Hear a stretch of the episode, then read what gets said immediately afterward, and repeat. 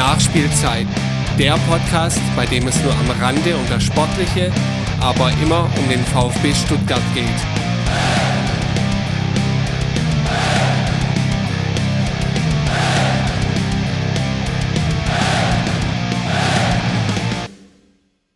Ja Mensch, die Nachspielzeit ist schon bei Folge 6 angekommen mittlerweile.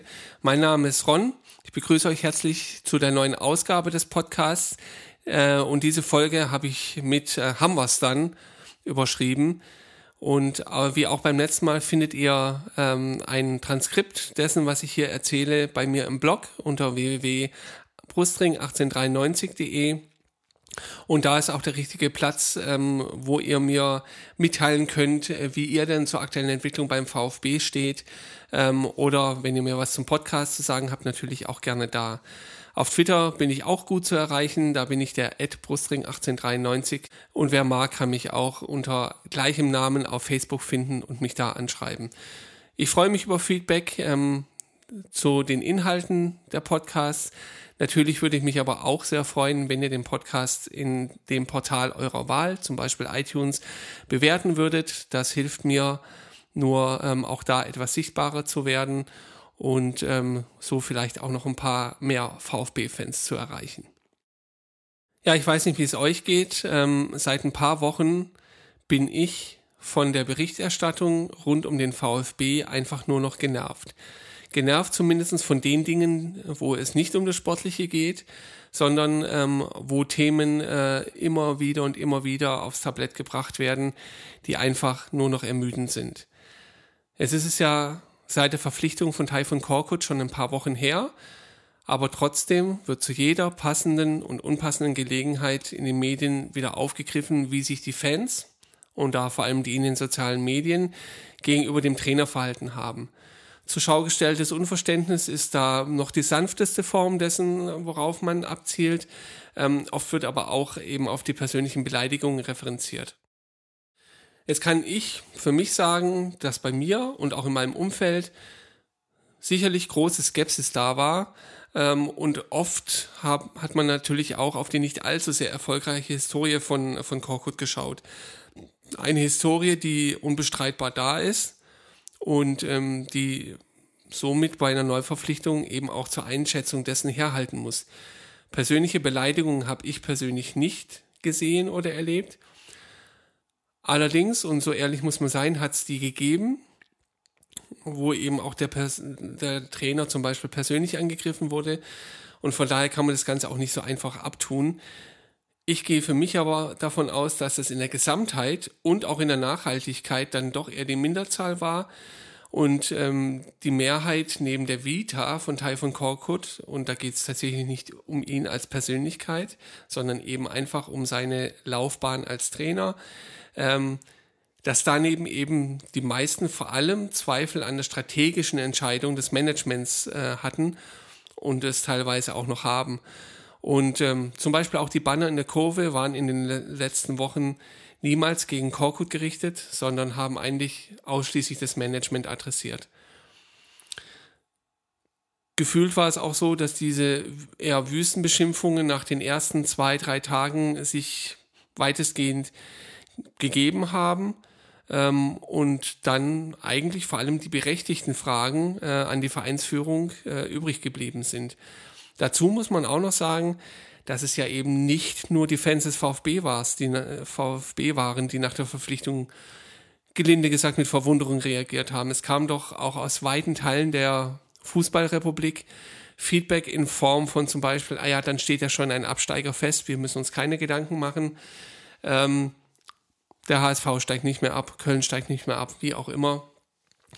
Ähm, und da ist es natürlich auch schwierig, wenn man, wenn man diese Reaktionen quasi dann auch noch äh, direkt den Fans äh, des VfB ähm, zurechnet und das Ganze dann irgendwie darauf einengt. Nebenbei gesagt hat sich ja auch Taifun Korkut mittlerweile äh, selbst entsprechend geäußert und das Ganze auch für sich eingeordnet. Und zumindest in der Darstellung nach außen scheint das Ganze für ihn nicht wirklich schlimm oder gar belastend gewesen zu sein. Trotzdem liest und hört man in den Medien immer und immer wieder von diesem gigantischen Shitstorm, der da aber Korkut hereingebrochen sei. Und da muss man sich natürlich die Frage stellen, warum ist es so?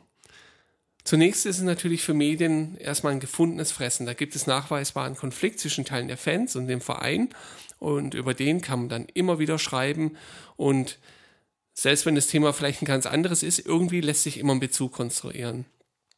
Korkut wurde in der PK vor dem Spiel gegen Köln zum Beispiel ohne konkreten Anlass eigentlich ähm, danach gefragt, wie es denn jetzt so allgemein äh, aussieht äh, bezüglich der Stimmungslage äh, und der Ablehnung der Fans. Er hat dann sinngemäß darauf geantwortet, dass er nicht das Gefühl habe, dass alle Welt und die VfB-Fans, wer auch immer die Fans sind, äh, im Besonderen gegen ihn wären. Und selbst wenn das so wäre, gehört es halt zum Geschäft. Und ähm, er hat dann noch diesen Spruch von, wenn du erfolgreich bist, dann riechst du gut. Ähm, wenn du nicht erfolgreich bist, dann fängst du an zu stinken gebracht. Ähm, das ist natürlich eine sachliche und, und abgeklärte Reaktion die ich sehr begrüße, ähm, die ich auch als einen sehr positiven Wesenszug von ihm empfinde, die zumeist, zumindest aber aus Sicht der Medien natürlich gar nicht gut fürs Geschäft ist.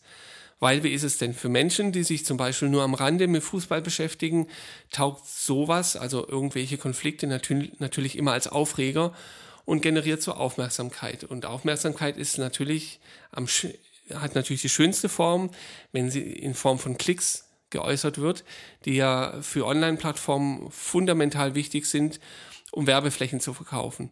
Und wenn es dann noch ganz gut läuft, dann bekommt man sogar auch noch Reaktionen in Form von zum Beispiel Leserbriefen. Ja, auch das gibt es noch. Likes oder Kommentaren. Und wenn das der Fall ist, dann hat man aus wirtschaftlicher Sicht eines Medienhauses ja eigentlich alles richtig gemacht.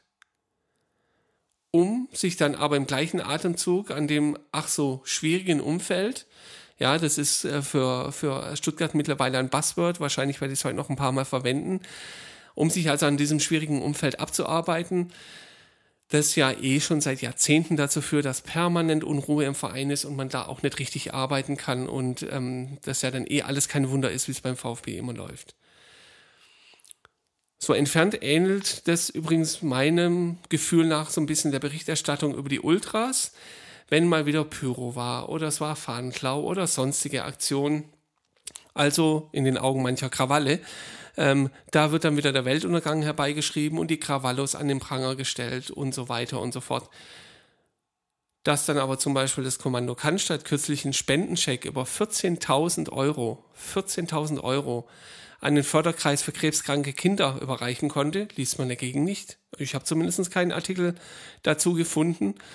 Und ähm, ich finde es übrigens auch eine richtig tolle Aktion, ähm, die auf Initiative vom Kommando da entstanden ist und hoffe auch, dass ähm, sowas ein bisschen dazu beiträgt, das, das Bild zurechtzurücken, was manche eben pauschal, pauschal von den Ultras haben.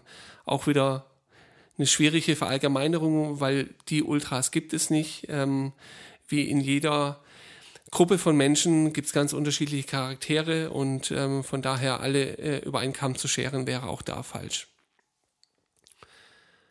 Wenn man den Bogen jetzt noch etwas weiter spannen will, dann passen die Vorgänge, wie wir es jetzt gerade beim VfB erlebt haben, ähm, nach dem Trainerwechsel vor allem, aber auch so ein bisschen in das Bild, ähm, dass es eben zunehmend Konflikte zwischen den Vereinen und Teilen der Fans gibt. Ähm, das ist nicht nur in Stuttgart so, dass man da mit einigen Dingen unzufrieden ist. Auch in Köln oder Mainz zum Beispiel hängt der Haussegen schief. Eigentlich ist es sogar mittlerweile fast schon einfacher, die Vereine aufzuzählen, bei denen es nicht irgendwo knirscht zwischen den unterschiedlichen Interessensgruppen, als die aufzuzählen, wo eben was ist.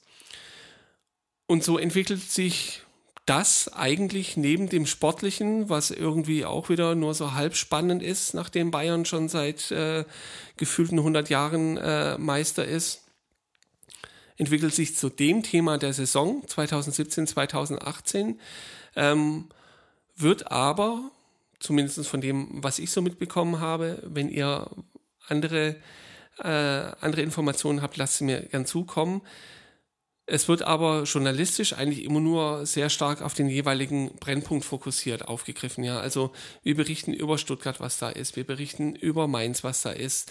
Über äh, Hannover, was da ist. Über Köln, was da ist und so weiter und so fort. Grundsätzliche Ursachen und Gesamtzusammenhänge hat aber bisher noch kaum jemand aufgeschrieben oder sich daran getraut, was aus meiner Sicht sehr, sehr schade ist, weil hinter diesen ganzen Unruhen sich doch Dinge verbergen, über die unbedingt gesprochen und geschrieben werden muss. Unbedingt. Was, nebenbei gesagt, ähm, in, äh, in der Zukunft auch hier mal ein eigenes Thema äh, im Blog und im Podcast sein wird, weil man das, glaube ich, doch etwas näher äh, beleuchten muss. Aber ja, bisher traut sich da niemand dran und ähm, so äh, werden Dinge eben isoliert betrachtet, die natürlich alle auch unterschiedlich sind. Ähm, da haben die einen Probleme mit der Vereinsführung, weil sie die, äh, die ähm, komplett den Verein übernehmen wollen. Andere finden Personen nicht gut. Dann äh, sind die Ultras mit dem Verein nicht mehr ganz grün, äh, wie man da miteinander verfahren soll und so weiter. Aber trotzdem glaube ich, wenn man dieser Sache mal auf den Grund geht, ähm, wird man ein paar Dinge finden, die, die sehr ursächlich sind und die sich über viele dieser, dieser ähm, unterschiedlichen ähm, Konflikte, möchte ich es mal nennen, eben als Basis herausarbeiten lassen. Aber wie gesagt, dazu in einer späteren Folge mal mehr. Kommen wir zurück zum VfB. Natürlich ist es für den Verein an sich auch erstmal nicht schlecht, wenn das Narrativ von diesem schwierigen Umfeld aufrechterhalten wird. Insbesondere in der aktuellen Situation, in der das Management ja teilweise äußerst kritisch beobachtet wird, ergeben sich ja da zwei tolle Alternativen wenn die bisherige Serie unter Korkut anhält, kann man sagen, seht ihr, ihr habt keine Ahnung, wir haben alles richtig gemacht. Oder, zweite Möglichkeit, wenn es sportlich nicht so wie gewünscht laufen sollte, was wir natürlich alle nicht hoffen, dann kann man sich immer noch über die Brutler beschweren und dass da so eine schlechte Stimmung reingetragen wird ähm, und das dann irgendwann auch auf die Mannschaft abfärbt und dann läuft es einfach nicht mehr so. Ja, also kurz eigentlich eine Win-Win-Situation für den VfB. Jetzt habe ich mich über diese ganzen Vorgänge in den letzten Wochen zunehmend geärgert und war tatsächlich auch immer am Überlegen, ob ich das wirklich thematisieren soll. Dann kam aber dieser, sorry, ich muss es auch so deutlich sagen, unfassbar dumme Tweet von Alfred Draxler von der Sportblöd. Und übrigens ist das das erste und einzige Mal, dass ich irgendwas von diesem äh, Schonblatt verbreiten werde, der sich in diesem Tweet ähm, darüber freut, dass es Korkut endlich mal denen zeigt, äh, die ihn dann so, die ihn da so angemacht haben. Link geht dann noch auf, auf einen Artikel, wo erst darüber geschrieben wird, wie sich denn die Wolfsburg-Fans gegenüber Labadia verhalten und dann eben auch das Thema Korkut äh, aufgegriffen wird. Und ähm, da muss ich sagen, okay, Korkut zeigt es denen jetzt richtig, ähm, ich würde mal vermuten, dass äh, Typhoon Korkut eigentlich Spiele gewinnen will und den Klassenerhalt sichern, sonst erstmal nichts. Aber natürlich, Plumber kann man Stimmung nicht machen und die bereit, bereits erwähnten Klicks generieren. Äh, mit dem Thema auseinandergesetzt hat sich äh, der Autor, denke ich, aber wohl nur am Rande, wenn überhaupt, wenn er alles auf Korkut bezieht. Aber gut, die Krawallos als blamiert und irgendwie ahnungslos darzustellen, ist halt auch viel einfacher. Und da muss man sich mal vorstellen, da haben doch, steht auch in dem Artikel, die Irren dem neuen Trainer noch eine magere Punkteausbeute in Hannover, Kaiserslautern und Leverkusen vorgeworfen. Ja, wo kommen wir denn dahin? Tatsachen einfach als solche zu sehen und eine neue Situation darauf basierend einzuschätzen, geht's doch gar nicht unerhört. Wirklich. Abgrundtief schlecht. Aber, und das ist eigentlich das Witzige, es geht auch andersrum nachdem der VfB jetzt eben die letzten Spiele zumindest vom Ergebnis her ganz positiv gestalten konnte und jetzt zwischenzeitlich wieder auf einem einstelligen Tabellenplatz steht, wird von Teilen der Presse, in dem Fall war es der Kicker, der da ein bisschen vorausgepresst ist, die nächste Sau durchs Dorf getrieben, nämlich, ihr werdet es erraten, die VfB-Fans träumen von Europa. Ich muss sagen, ich kenne keinen einzigen Fan, weder im direkten Umfeld noch irgendwo online, der ernsthaft von Europa träumt. Dazu, glaube ich, haben wir alle die Abstiegssaison noch viel zu gut vor Augen, als man ebenfalls ganz gut dastand, nur um dann radikal abzustürzen und äh, am Ende dann eben abzusteigen. Aber gut, so kann man eine neue Story entwickeln und die bietet ja auch in jede Richtung noch viel Potenzial. Da kann man äh, die nächsten zwei, drei, vier Wochen, je nachdem, wie es dann auch von den Ergebnissen her läuft, immer mal wieder was zu schreiben ähm, und hat das Blatt oder die Website wieder gefüllt. Hervorragend. Aber warum stört mich das Ganze jetzt eigentlich so? Zunächst, ich habe es am Anfang gesagt, finde ich es einfach nur noch ermüdend, sich immer wieder mit solch unsinnigen Themen auseinandersetzen zu müssen, die nirgendwo hinführen und im schlimmsten Fall tatsächlich nur Unruhe in das Umfeld des Vereins und der AG bringen. Im schlimmsten Fall landet sowas sogar mal in den, in den Köpfen der Spieler ähm, und wo das hinführt, das haben wir ja gesehen. Wichtiger sind mir aber zwei andere Aspekte. Zum einen ähm, verschleiern diese Nebelkerzen und nichts anderes ist es für mich, meiner Meinung nach immer wieder den Blick auf die Dinge, über die man beim VfB tatsächlich sprechen muss. Zum Beispiel, wie sieht jetzt die, die, strategische Planung aus? Was wird nun mit den Veränderungen im Jugendbereich konkret angestoßen? Wie sollen die Mannschaften weiterentwickelt werden? Wofür soll der VfB stehen? Was ist seine Identität? Wie läuft die Suche nach Investoren? Nach welchen Kriterien wird gesucht? Und, und, und. Viele Dinge, die fundamental wichtig sind, über die man sprechen muss und über die auch Medien, Journalisten sprechen, recherchieren und schreiben sollten. Aber solange man sich dann eben lieber mit den Puddlern und den Träumern auseinandersetzt, zwei ganz tolle Gegenpole in einem Verein übrigens, bleibt dafür ja keine Zeit. Schade auch.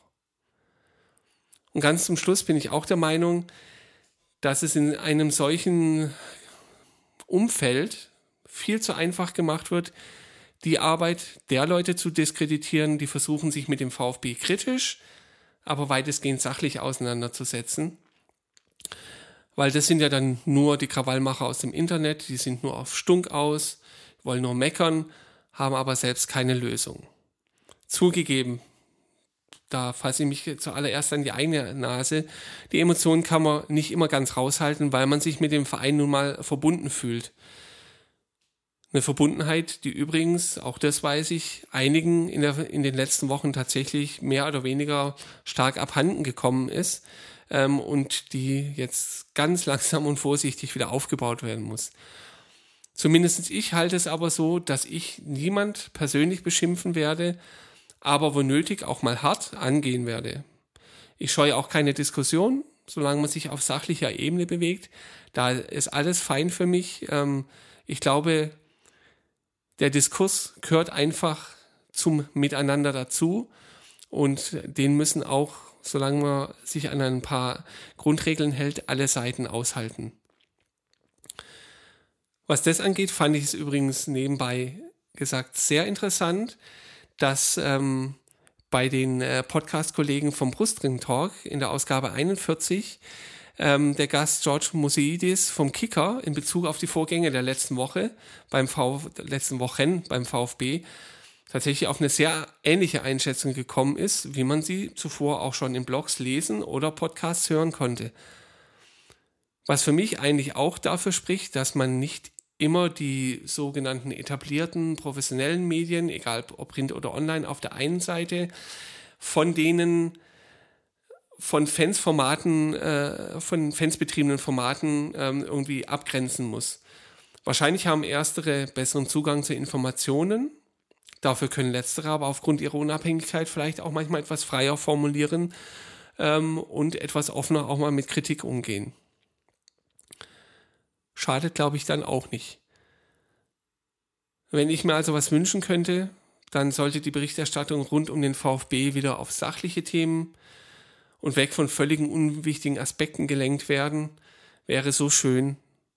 Allein, ich glaube, eintreten wird es nicht, weil die wirtschaftlichen Zwänge sind nun mal da ähm, und so braucht man eben immer wieder neue Themen, die man da aufbauen kann äh, und die äh, dafür sorgen, dass man sein Publikum anlockt und behält.